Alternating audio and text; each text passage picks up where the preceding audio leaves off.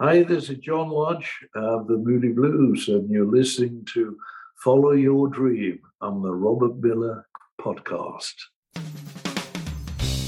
Everyone has a dream. Robert Miller is a musician who had a dream to become a rock star. He followed his dream and he succeeded. If you're ready to pursue and succeed at your dream, then listen up and get inspired and motivated to take action today. Welcome to the Follow Your Dream podcast. Hi, everybody, and welcome to another episode of the Follow Your Dream podcast with listeners in 188 countries. I'm Robert Miller, your host. My guest today is Patrick Myers of Killer Queen, which is the leading Queen tribute band in the world. Patrick performs as Freddie Mercury and has been doing so since Killer Queen was formed in 1993. His transformation is remarkable in terms of appearance, singing, and stage presence. There are many tribute bands these days that look, play, and sound like the originals, but Killer Queen is right at the top of the list. The BBC has called them kings of the musical impersonators.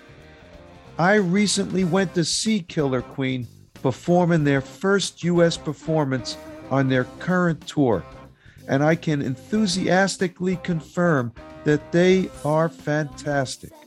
Their energy and musicianship are off the charts, and Patrick's presentation, singing, and stage presence are just awesome.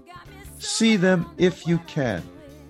And in the second half of this interview, as I do with all my musical guests, Patrick and I are going to do a song fest where I've asked him to pick out a couple of Queen's best works that he loves, and we're going to talk about them, and he's going to give you his take and his backstory. My featured song in this episode, and I always feature a song of mine in each episode, and I try to make it relate in some fashion to my guest or the subject matter. And in this instance, I am featuring my band's reimagined version of the Kinks' You Really Got Me from our album The Queen's Carnival. Why this song? Well, Killer Queen plays exact covers. My band plays reimagined covers. So a different approach, but as the Rolling Stones said, it's only rock and roll. So, Patrick Myers, welcome to the Follow Your Dream podcast. I'm delighted to be here. This is great. I'll tell you, people can't see this because we don't use video on this. We're just doing audio, but it's like I'm talking to Freddie Mercury. Okay, he's in co- he's in costume. He looks just like Freddie, and uh, this is great because you know Killer Queen has replicated the music of Queen so perfectly. So I want to ask you, when you were young, because I asked this question of a lot of my guests. What was your dream? Did you want to be a musician? Did you love Queen? Or did that come later on in life? Tell us about the transition.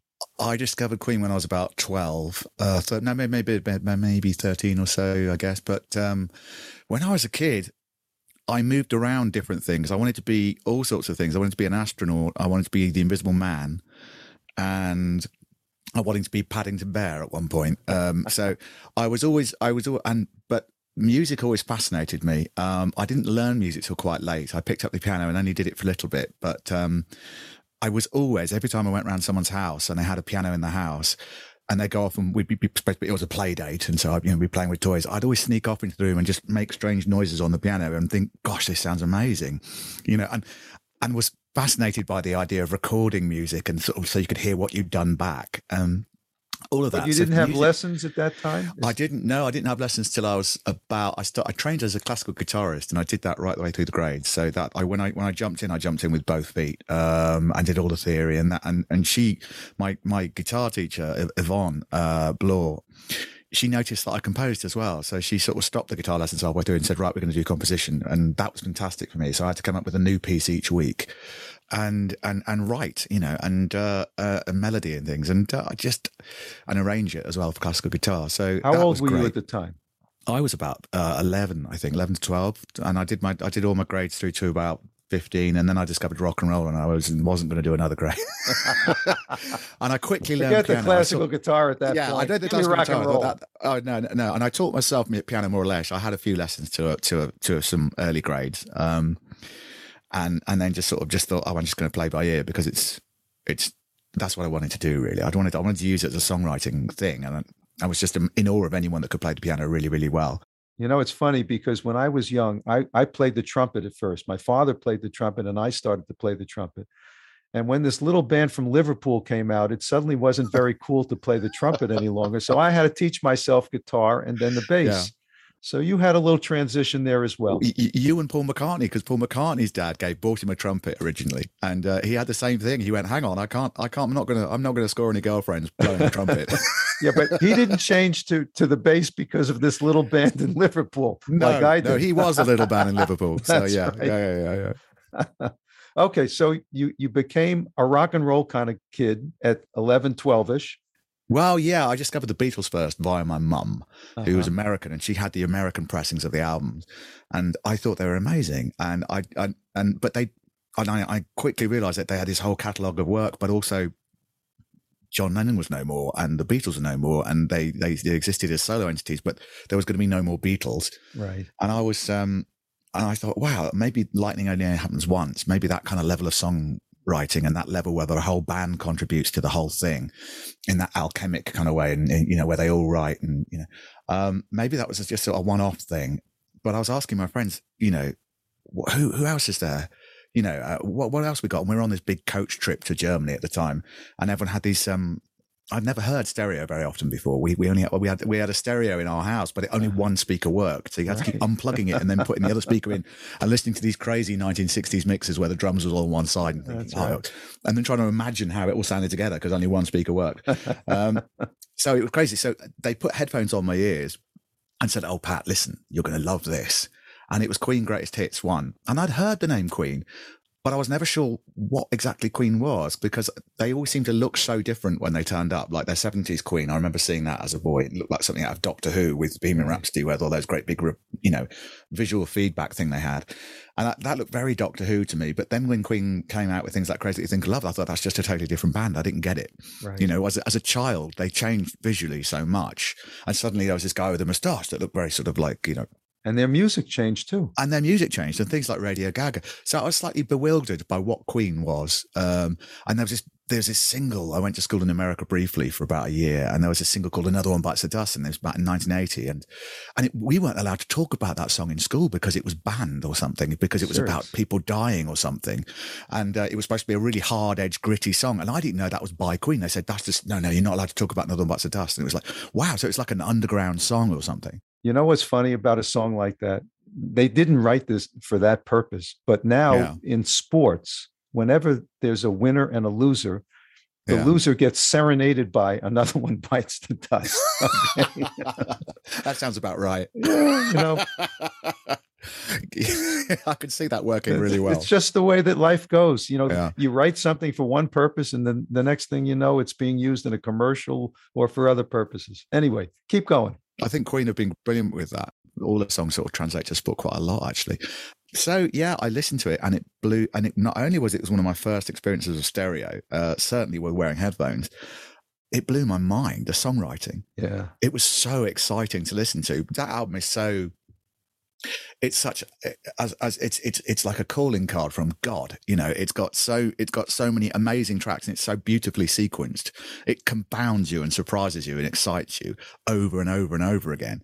Um, so I mean, going from something like Bohemian Rhapsody into another one bites the dust, and then the delicious sort of like Noel Coward sophistication of Killer Queen with those beautiful clicks and and the level of production I thought was just amazing. One of my regrets in music is that for whatever reason, I was into all the bands, you know, in the 60s or 70s, but there was a little gap in my musical, not ability, but in my following. And I missed out two bands that were a rage at one time Queen being one of them, and the Mhm. police being the other. Ah, yeah. And the only reason I discovered Queen is because my wife loved Queen and said to me, This is going to be right up your alley. You must listen to these guys. And I listened, as you just said, and was blown Yeah. away by their musicianship and everything about their songwriting, the whole thing. just a remarkable band production, the songwriting, and also a sense of personality within the band as well. You know, when you when you move out of greatest hits and move into the albums, what I loved and was so delighted to discover was um, you, in, in, the same way as you got the George song and you had a John song and a Paul song, you get that with Queen, uh, but you've got four of them writing. You know, not occasionally a Ringo song, but only very occasionally. And so you had Roger's sort of very sort of sometimes left field and sometimes very humorous and sort of like uh, he, he, was always from almost like a different place and, and, brought a very different roaring energy to to the thing. And then you had Brian, who could turn out these amazing rockers, but also this very introspective stuff, but also very pastiche songs like, like we're going to cover later with things like Good Company, um, but always with a really good beating heart in it. Brian May, in my mind, is one of the greatest guitarists that ever hit rock and roll for sure. I absolutely agree, but I think he's one of the most amazing writers of, of, of the 20th century. I think he's absolutely because I think with Queen, it's such a dynamic frontman. I think uh, in in the same way as you know with lots of bands, they think the singer writes everything.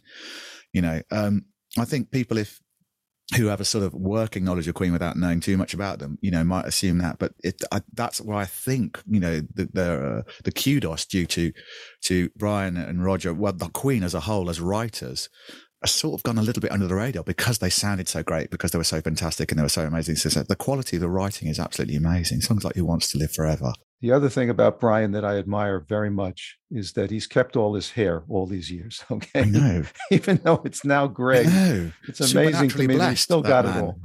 I think he looks really cool now. I think grey suits him. He looks very. He did this. Um, I think it was a breast cancer video or something, and he was sort of like there was sort of, sort of three women sort of strutting around him, and he was just very much this silver fox with a pink guitar, yeah. pink version of his guitar, doing his thing, and he looked super cool. All right. So, how did you get into Queen as a tribute band. Tell us about that. Ah, yeah. Well, this was years later. Um, I'd followed Queen and Queen would go quiet and then Queen would come back.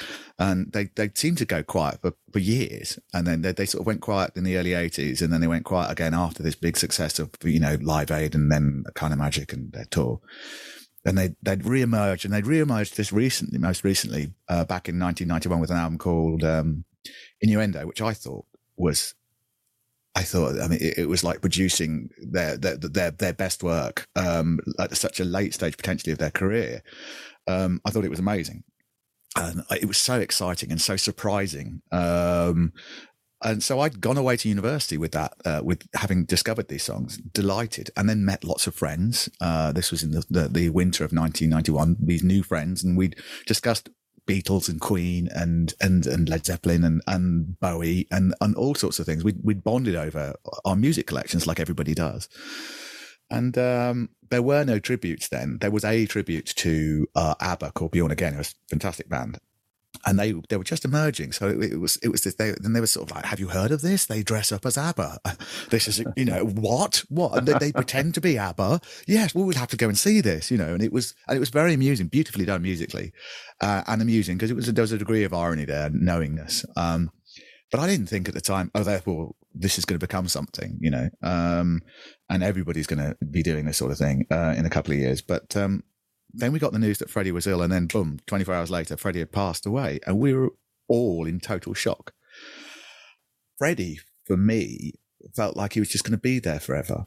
You know, it was like because he, I'd found Queen, you know, and and they'd followed me through my childhood, well, through my teens, and they provided so much inspiration and and I just thought this band have got it. They're going to keep going forever because they they keep reinventing themselves and they keep they keep doing it so beautifully. Yeah, and he was a force of nature.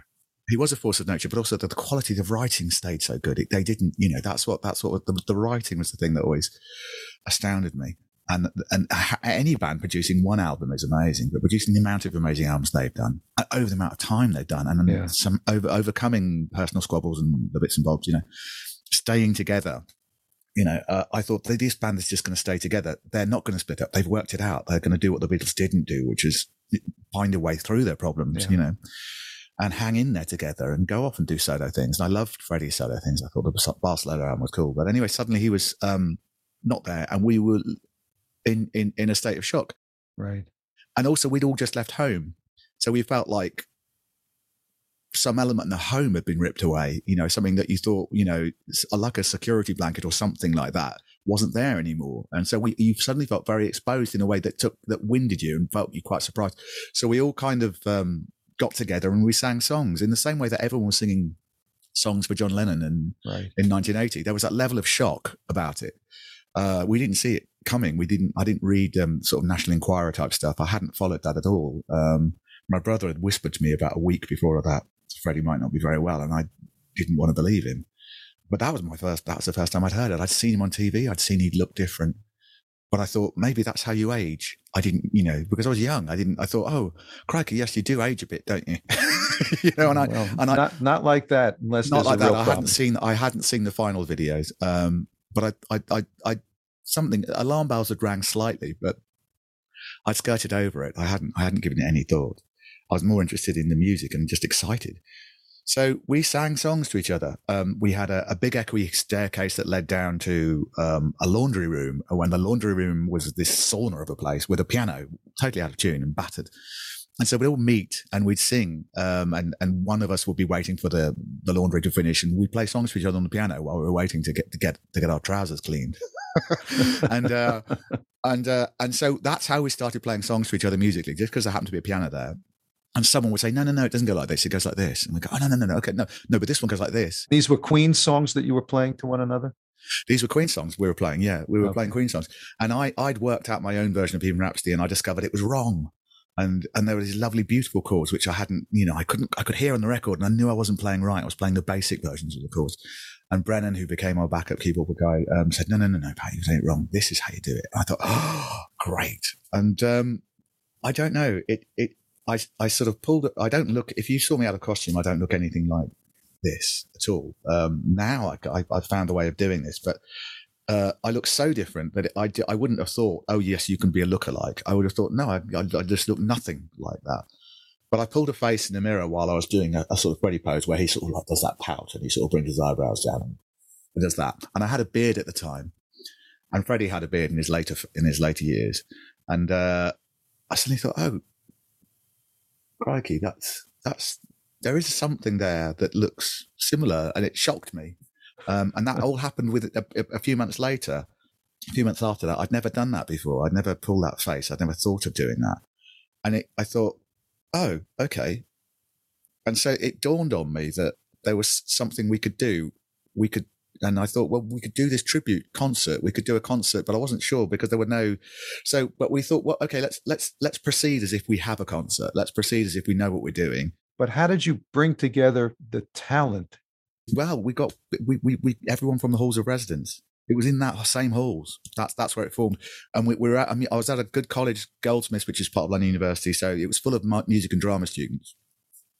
So uh, we got uh, we got everyone sort of was pulled. Essentially, we got the drummer from from the music department, but it was basically all mostly the nucleus of the band was was in that halls of residence. I mean, that's pretty remarkable on its own because the, Yeah. the, the guys in the band in Queen were, were terrific musicians. Yeah, Okay, are terrific musicians.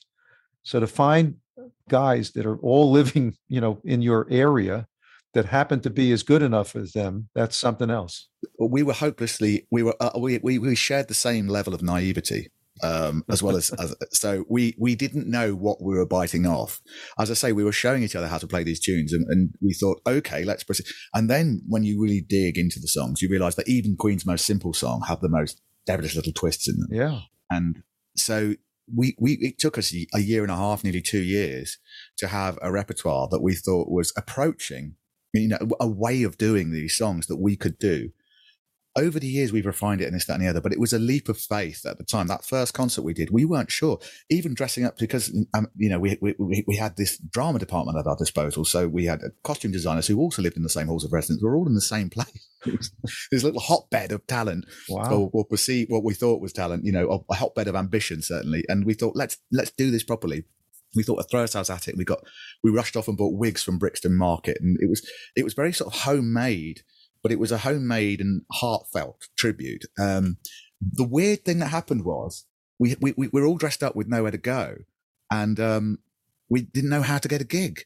I was going to ask you, did people accept the idea that you were going to be a tribute band? Because that was a new concept at the time. no, well, w- absolutely. We weren't sure anyone would, and I I was very wary even after we did our first few shows, you know, for for a good few years, I wasn't sure about tributes. I wasn't sure is this a good thing or a bad thing? Is this? And I, I ended up thinking it depends how it's done you know, because I could see tributes that looked a little bit, mm, you know, and, and, and some tributes that made the band into a joke and some, so I thought, okay, there's a range of tributes here. And I wasn't sure that that was something I wanted to sort of be a part of, but then something in me just loved doing it. But anyway, we, we, going back to our first show, that this huge thing called London University. It's got loads of colleges dotted out all over, stretching out all across London. And there's this one central college in the middle called London ULU. Uh, and they threw this huge ball that's for everybody. And that's what all of London to come together and congregate at this ball. And they put on someone like Oasis or Pulp or, or Blur or the big UK Britpop bands at the time. Or, or Nirvana, or whoever's touring, or the Pixies, you know, that that's that's the level of band that would um, that would uh, beget this show. And for some reason, that one year when we were just dressed up waiting for a show, um, they forgot to en- renew their entertainment's license. They just slipped their mind. So they couldn't put on a band. But they weren't, the Camden Council wouldn't allow them. And they said, Oh, this is so embarrassing. We've got this big ball coming in. We've got nothing. What are we going to do? Play a disco for four hours? What do we? Someone slipped them a photo because we've been taking photographs of me in the laundry room. Actually, it was a photograph of me in the laundry room playing the piano, dressed Doing up your trousers, cleaning my trousers. I was dressed up with la- with latex and not latex, uh, leotards and whatever, you know. And uh, I looked, I looked quite the picture.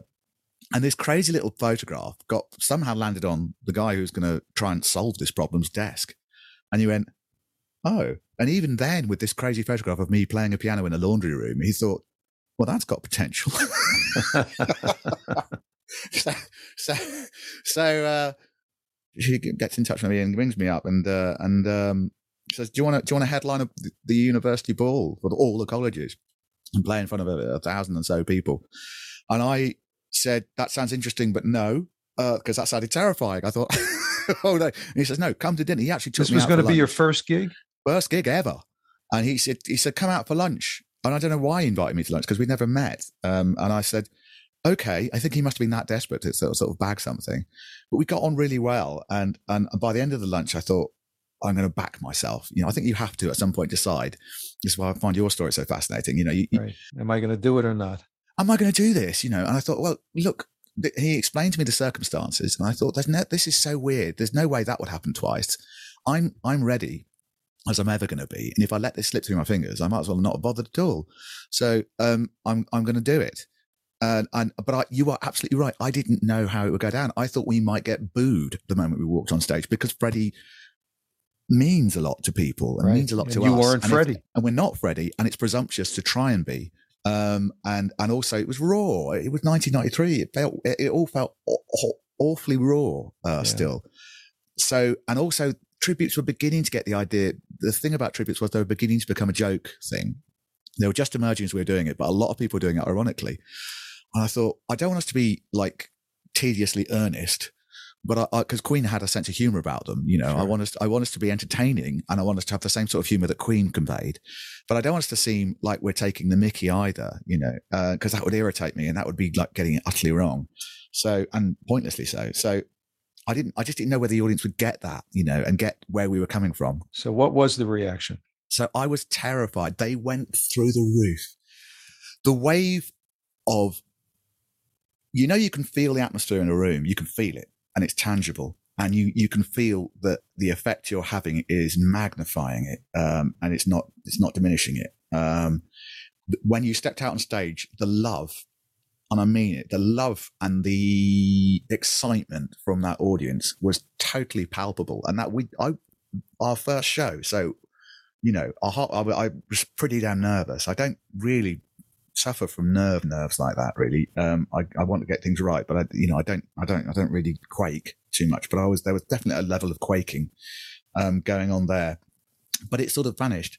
And I was, car- I think the audience carried us through that first show. That's amazing. I've got it on the video, a really old creaky video with with streamers and things going through the air, and and that very first show is, has been captured. Luckily, only tiny bits of it, um, and I've yet to look at it because in my mind, it's it remains one of the happiest nights of my life. It was glorious. It felt like you were being hugged. You know what? This story is reminding me a little bit of uh, Crosby, Stills, and Nash played their right. first concert at Woodstock Right. And these were guys that all had a big background, you know, in playing in different rock and roll bands and playing in big concerts. And yet they were terrified, of course, when they played that first concert. This is the second time we've ever played in front of people, man. We're scared shitless. and just like with you, it went fantastically well, of course. And I can imagine the elation that you felt when your concept was accepted the way that it was. It remains not just because of the concept, because the but that exactly what you're saying, that feeling afterwards of not just relief but buoyancy that we felt like it was heaven sent. It was, I was so, so happy. And I met with everyone and the people who put it on and we stayed and had drinks. And I, I lived on the outskirts of London, like that in South London. So a good, a good two hours walk or something from where I was. And I could have got a taxi. I could have got a tube or something or a bus or something. But I, I walked home and I walked across those beautiful London bridges because uh, I love the bridges of London. They, they're very so beautiful. And, and I was just on my own. Um, but I, I even remember that walk. I felt so happy. It, it went it went in a heartbeat. Uh, I was so pleased. That's great. And we had a tour. We had a tour booked within that. Within a, the guy who booked us said, "Right, okay, I can actually get you a tour of the England uh, within a week." And we and then within a year and a half of that, we're in the West End, which is like Broadway, uh, and on national TV. So we went from having no shows at all to this one show, and that one show opened the whole world up for us. And then it, that even led to some arenas later on. Now you've been doing this a long time. This was 1993. Yeah. How has the the tribute world changed? I mean, as you as we've discussed, yeah. there are so many tribute bands that are out there now. It seems like every band has a tribute band. I, I don't knock mm-hmm. that. I'm just saying that no, I think it's, it's mushroomed uh, from where you started. How do you feel that uh, things have progressed for you and for Killer Queen? I always feel that uh, we're a mirror uh, of of of the general public's, you know, or uh, everybody, the world's kind of love of Queen. Um, so we've we've we've had amazing things happen to us. Like we've had promoters get in touch and say, okay, we're going to do some of the arenas that Queen played with Freddie. This is before Queen became you know, back on the road again. This is when Queen was still parked uh, and wondering what to do we we were offered arenas, and those arenas sold out, and we we were, we were able to play and to, to the sort of crowds that Queen had played. So that that was amazing. Um, but I always think in terms of how has it been for us, I think we've been in the right place at the right time, and we've worked hard. So it's a combination of things. We I've always wanted the show to look good. I think, you know, I've always to the detriment of, of, of anything, you know, I, uh, well, of, of, certain levels of things, I've pushed whatever the budget was to, um, you know, for the lighting and really insisted on that with promoters, promoters and producers and things to the point of not doing shows if, you know, we, we, we, we were going to really go under on that sort of stuff. So making sure the production was, in, was important. Tell me this. You're competing now in essence against the real queen, I'll call them. Okay. I'm not trying to say that with any negative connotations, but how does that work for you? Does does it interfere at all in, no. in what you're doing? I think I think what you, what I was trying to say was that um, we've had a lot of we've had big levels of success, you know, and we play a range of venues. But I think it's always been a reflection of what Queen um, are, are, doing. So I don't think we're cutting against Queen, however benignly, you know, uh, in any way as competition. I think we're there to amplify their success and we're a reflection of their success. So, I mean, it's not, it's no accident that, you know, that, that, that, that Queen, uh, uh, the, the quality of their songs has seen them through, but also that you've got to keep finding a way to deliver the songs to new generations. Right. You can't just assume they're going to pick up these records or hear it on once or twice on the radio. You have to have a medium. And the mediums that they've chosen to, you know, uh, uh, initially was uh, a lot of compilations and this, that, and the other, but then they moved into the, the, the, the musical and the musical, I know for a fact, was extraordinary and, and also it only ever benefited us in as much as it, there was a, a, a, each time they find a new platform for their songs, the, the generation just hearts open to them. A song, a song like uh, "No One uh, But You" uh, is is so moving and so heartfelt, and and and and, has a complete life now due to that musical, uh, as well as all the other songs. And then Bohemian Rhapsody, the film, later on, um, again, it did the same thing. Made a huge So- difference. It's I, I feel like we're sort of surfing a wave, um, but it, I don't think you know it, it's it's it's not like we've created that wave. We've we've made sure we've got a sturdy surfboard. You know, if we're going to stick with this. Um, You've continued the wave and you've supported the wave.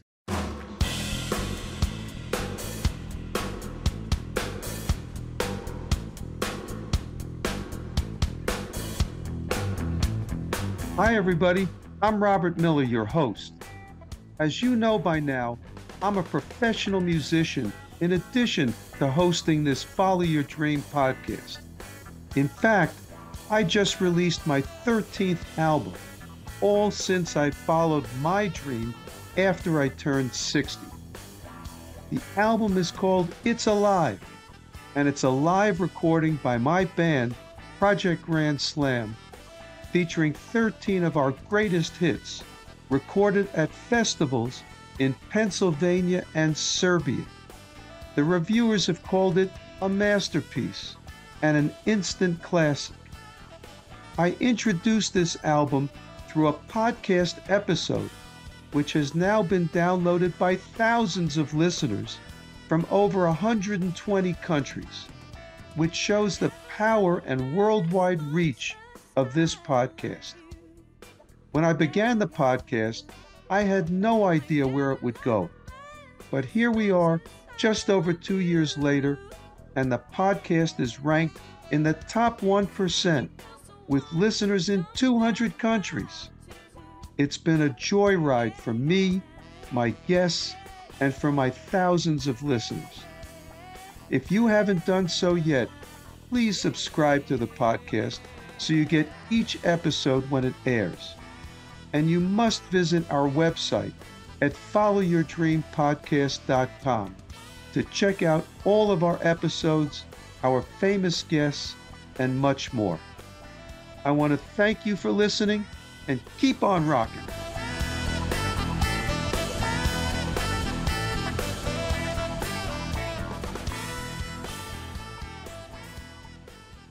Okay, listen, I got to go into the Songfest portion of our interview because we don't have that much more time. Okay, you've picked out a few songs, and I want to. We're going to start playing them now underneath us. The first one is "It's Late" from News of the World. And if I say I love in the candlelight, uh, there's no one but myself to blame. But there's something inside that's turning my mind away.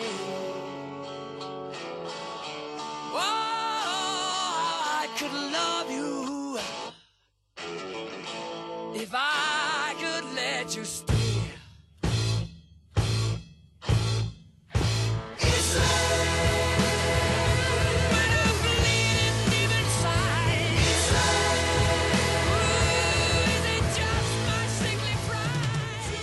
Tell me why you love that one.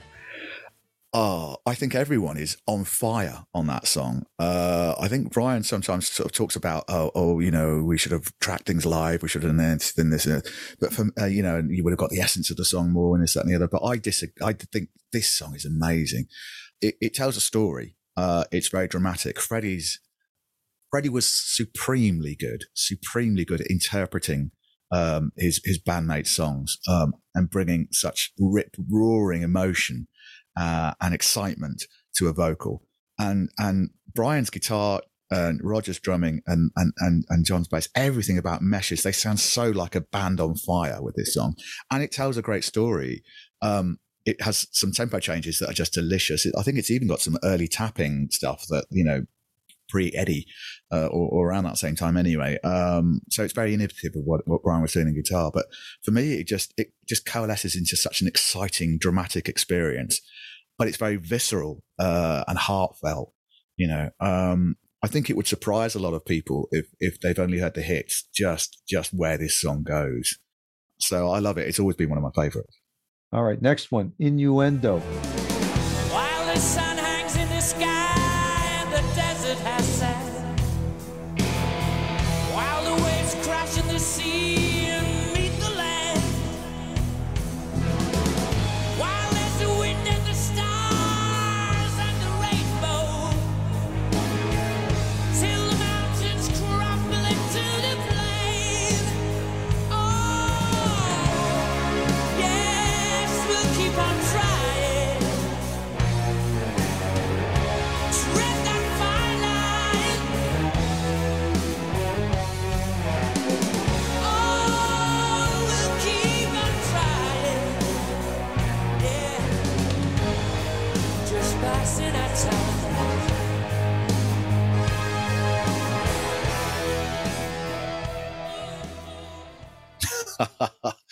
This is a monster of a song.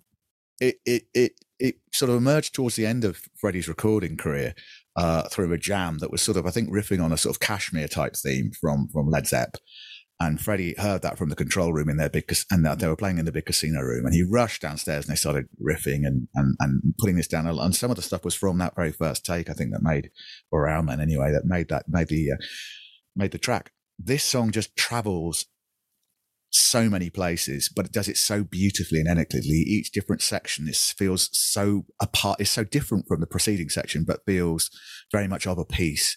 And that's what Queens was so good at doing that. It, it, it reminds me, it, it, seems to have share common ground with David Bowie's Blackstar. Um, they share the similar sort of intervals and cadences here and there, and, and, as, and, and in terms of different movements and things.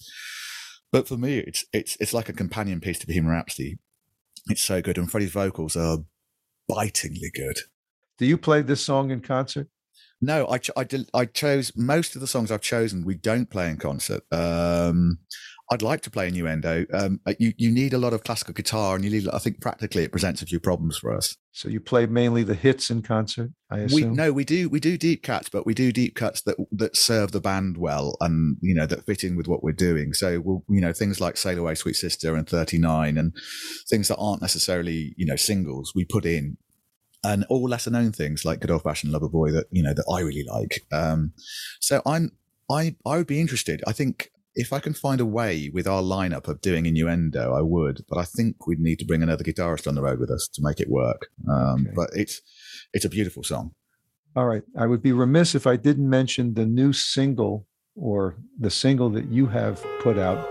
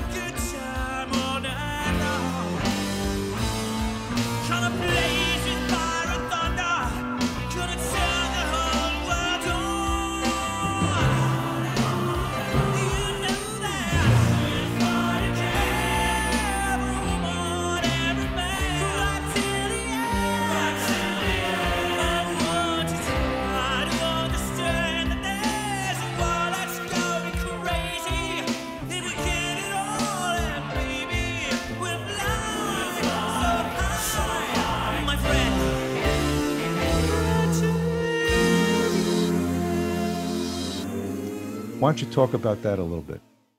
This is my sort of love song, my love note to Queen. Um, it, it, it, references and, and, and, and, and sort of does a little, pays lip service to various tracks, much in the same way that sort of Soul Brother did, which was their sort of tongue in cheek thing they did in the early 80s. Um, but this tries to do it without drawing attention to itself too much. It tries to be a song on its own rather than um, uh, too much of a, of a pastiche. So I, if, if you're listening to it casually, I, you know, and you didn't know all of Queen's work, you know, I'd like people to sort of like think, oh, right, okay, that's, that's what Queen do, you know, uh, and it, and the song to have a life of its own, aside from being, have all these references. But yes, it's packed full of references. It's even got some of Brian May's Desert Island Discs thrown in there, some of the some Planet Suite um, in the original uh, opening thing, which I thought I'd just throw in. I was like a cook, just throw, I thought, oh, let's have some of that. You made let's a bouillabaisse, huh? Yeah, yeah. So I thought, oh no, I, I listened to Desert Island Disc and thought, oh, we'll put that into. So it's a song I'd had for a while, and I had it in my back pocket, so to speak, and I'd recorded it, and we put it together with the, with uh, during lockdown. It's also a song about being resilient and and and not taking you know not taking no for an answer and just going boom, boom, know, we'll, we'll fight again. Um, which I think we all need. You know, we all need that kind of feeling. You know, and I think Queen are always a very lyrically they're they're quite you know, the, the, the, the, the, the underdog who makes good, you know, the things like We Are the Champions is someone who's had sand kicked in their face. They have a fierce aspect to their music. It's it's fierce, but it's but it's from a from you know some you know so I want it all as an adventure seeker on an empty street, you know, someone with nothing but wants it all. In the same with We Are the Champions, it's you know I paid my dues but committed no crime. I've had sand kicked in my face, but we are the champions. Right. So it's always going from A to B. It's never just arrogance.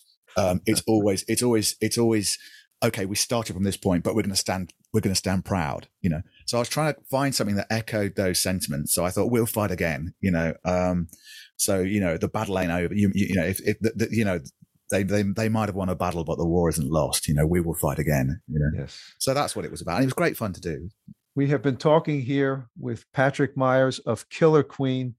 Patrick, it's been a fascinating thing to listen to you tell the story about how you got into this and how you have uh, really reveled in it for so many years now, and how long you've kept this going. And you've done this with a real love and affection for the band and for Freddie, which I think comes through in what you do. I mean, as you said, there are some tribute bands where it's almost like a joke, it's almost like an inside kind of a joke. You do it with great respect for the music, and I think that people appreciate that. So I just wanted to add that. I want to thank you so much for being on the podcast with me. It's been an absolute blast. Thank you so much. Okay, now we're going to listen, as we uh, said at the beginning, to uh, my band's reimagined version of the Kinks' You Really Got Me that we played at the introduction. We're going to play it now as well. And I want to thank you all for tuning into this podcast episode. And we will see you in the next episode. Thanks for listening to the Follow Your Dream podcast. Make sure to subscribe, rate, and review the podcast so you don't miss another inspiring episode. You can connect with Robert at robert at followyourdreampodcast.com. And you can hear more from his band at projectgrandslam.com and at thepgsstore.com. Boy,